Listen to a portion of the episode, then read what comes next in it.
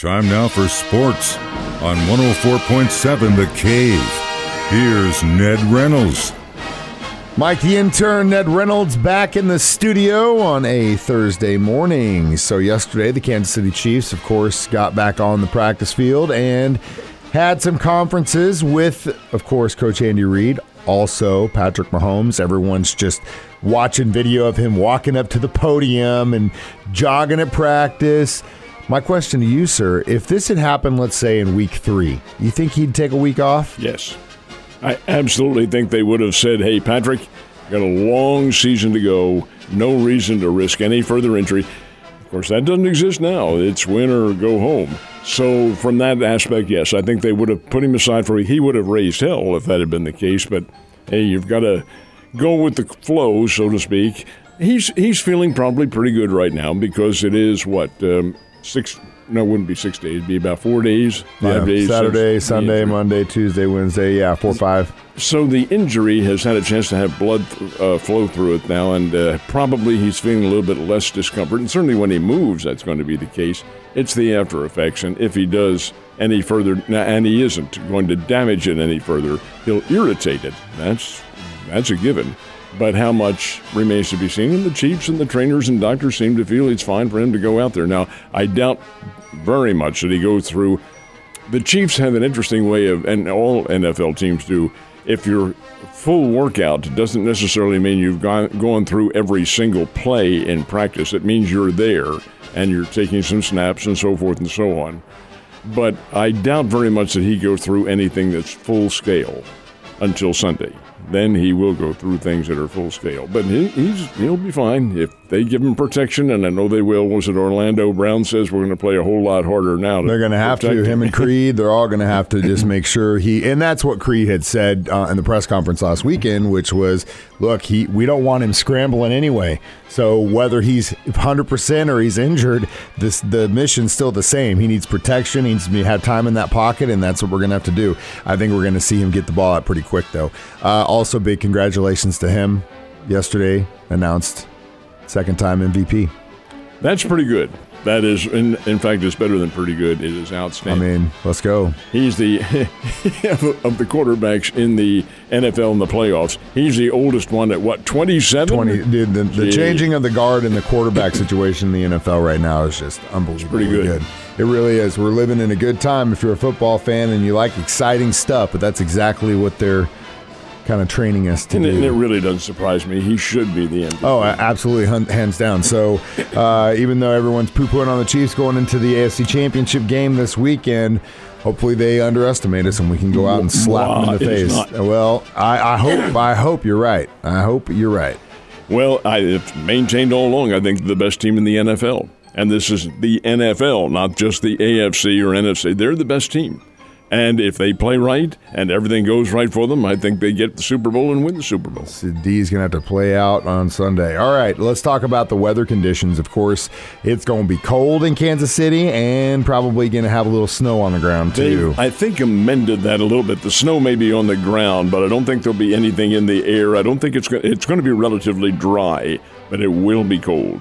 Temperatures dropping down. They said to about 12, and this game's at night. This is not a day game at all, so it'll be it'll be in the lower teens and maybe bordering on getting into single digits. That's cold. How that affects his injury or any injury, not just his, then this is a concussive game. You're going to get a lot of blows in there. They'll sting a little bit more. But think of what's in store for you. A trip to the Super Bowl, hey, that adrenaline will really be flowing. Amen, brother. How's uh, Philly looking weather-wise? They are much better. Also dry, and this is a day game in Philadelphia. I think it starts East Coast time is probably about uh, three o'clock somewhere Yeah, around there. yeah, which is late afternoon. Uh, still, we're on standard time, but it's going to be in the low 50s, and they'll be dry, and they that's perfect. It's usually in the low 50s in San Francisco too, so it won't be that much of a difference. It's hard to think about weather like that when you go outside here, but also it's hard to think of the fact that there is actually a pro golf tournament going on right now, isn't there? There is indeed out at La Jolla. This is Torrey Pines, and you're wondering, well, wait a minute, when the, the tournament start on Thursday? They do for the most part, but not this week. The tournament don't think that any of the pro sports folks don't realize what's going on elsewhere on the sports world. They're not particularly focused on just theirs. And pro golf knew that if this was a four day tournament starting on Thursday, they're going to butt heads with the NFL on Sunday. Niet, we're not going to do that. We'll start this tournament on Wednesday. So they did. They got off to a, a start yesterday at Torrey Pines, which is a great course. It's one that Tiger Woods won a whole lot of tournaments right on the coast at La Jolla, which is part of San Diego. And uh, that competition goes on, but the championship is Saturday and not Sunday. Some big area college basketball games are on the court tonight. When and where? We have one in Springfield and two in Bolivar. The one in Springfield, of course, is the Missouri State Lady Bears. They'll tip it off at 6 o'clock over at the Great Southern Bank Arena. And the Lady Bears are facing one of the tough teams in the Missouri Valley Conference, University of Northern Iowa, and they traditionally, almost annually, have a really, really great team, and they do this year. They're seven and one coming into Springfield. Lady Bears are a good team, folks, very good team, and this is a big challenge. Games this year are starting at six, and tonight's game is no exception. The Bears and the Northern Iowa Lady Panthers will start at six o'clock, and that's Great Southern Bank Arena. Up in Bolivar, Southwest Baptist is hosting the doubleheader. And I say hosting the doubleheader because in the Great Lakes Valley Conference they play doubleheaders. Ladies play first, Men play second. And who is SBU hosting tonight? How about the Drury Lady Panthers? All they are, folks, is number two in America in NCAA Division II. They are 19 and 1 on the year. They have a terrific team. That's the Lady Panthers, and they will play Southwest Baptist at 5:30 tonight. Second game will be at 7:30, and that's the Bearcats versus the Panthers. Drury's been a little down this year. Southwest Baptist is having a fair season. That'll be a pretty good little matchup, but that's going on, and that will be tonight. That's a doubleheader night. Plus, there's college basketball all across the country, but we're looking at the local games. Uh, right now, um, you know, we're sitting at the last week, week and a half of January, which means college baseball is going to start gearing up here before you know it. You aren't wrong. And as a matter of fact, this weekend is the last weekend in January. And when you get to February, those of us who tend to look ahead say, hey, February, we are getting close to baseball. Well, folks, we literally are. Drury will be the first one to open. Division two teams are allowed to play on February 11th. They can open up on that day, and Drury will take advantage of it. They'll have a three game series in Memphis against Christian Brothers College down there, and that's, a pretty good competition. Drury and, and uh, Christian Brothers on February 11th. Division one schools like Missouri State can't open until the following weekend. So the uh, Bears will be opening up on February 17th, and they'll open up at night, not here, in San Luis Obispo, California. The Bears will be playing Cal Poly, and, and it goes by its, its acronym SLO, San Luis Obispo, but most folks refer to as Cal Poly. Not a headline team here on the in the mid, middle part of the country nor the east, but a very, very good baseball program playing the Big West Conference.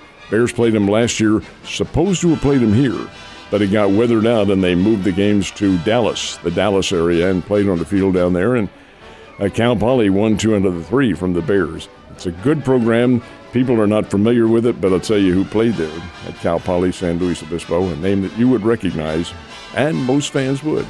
How about the Oz? Oh, really? Ozzie oh, that was his college. That's cool.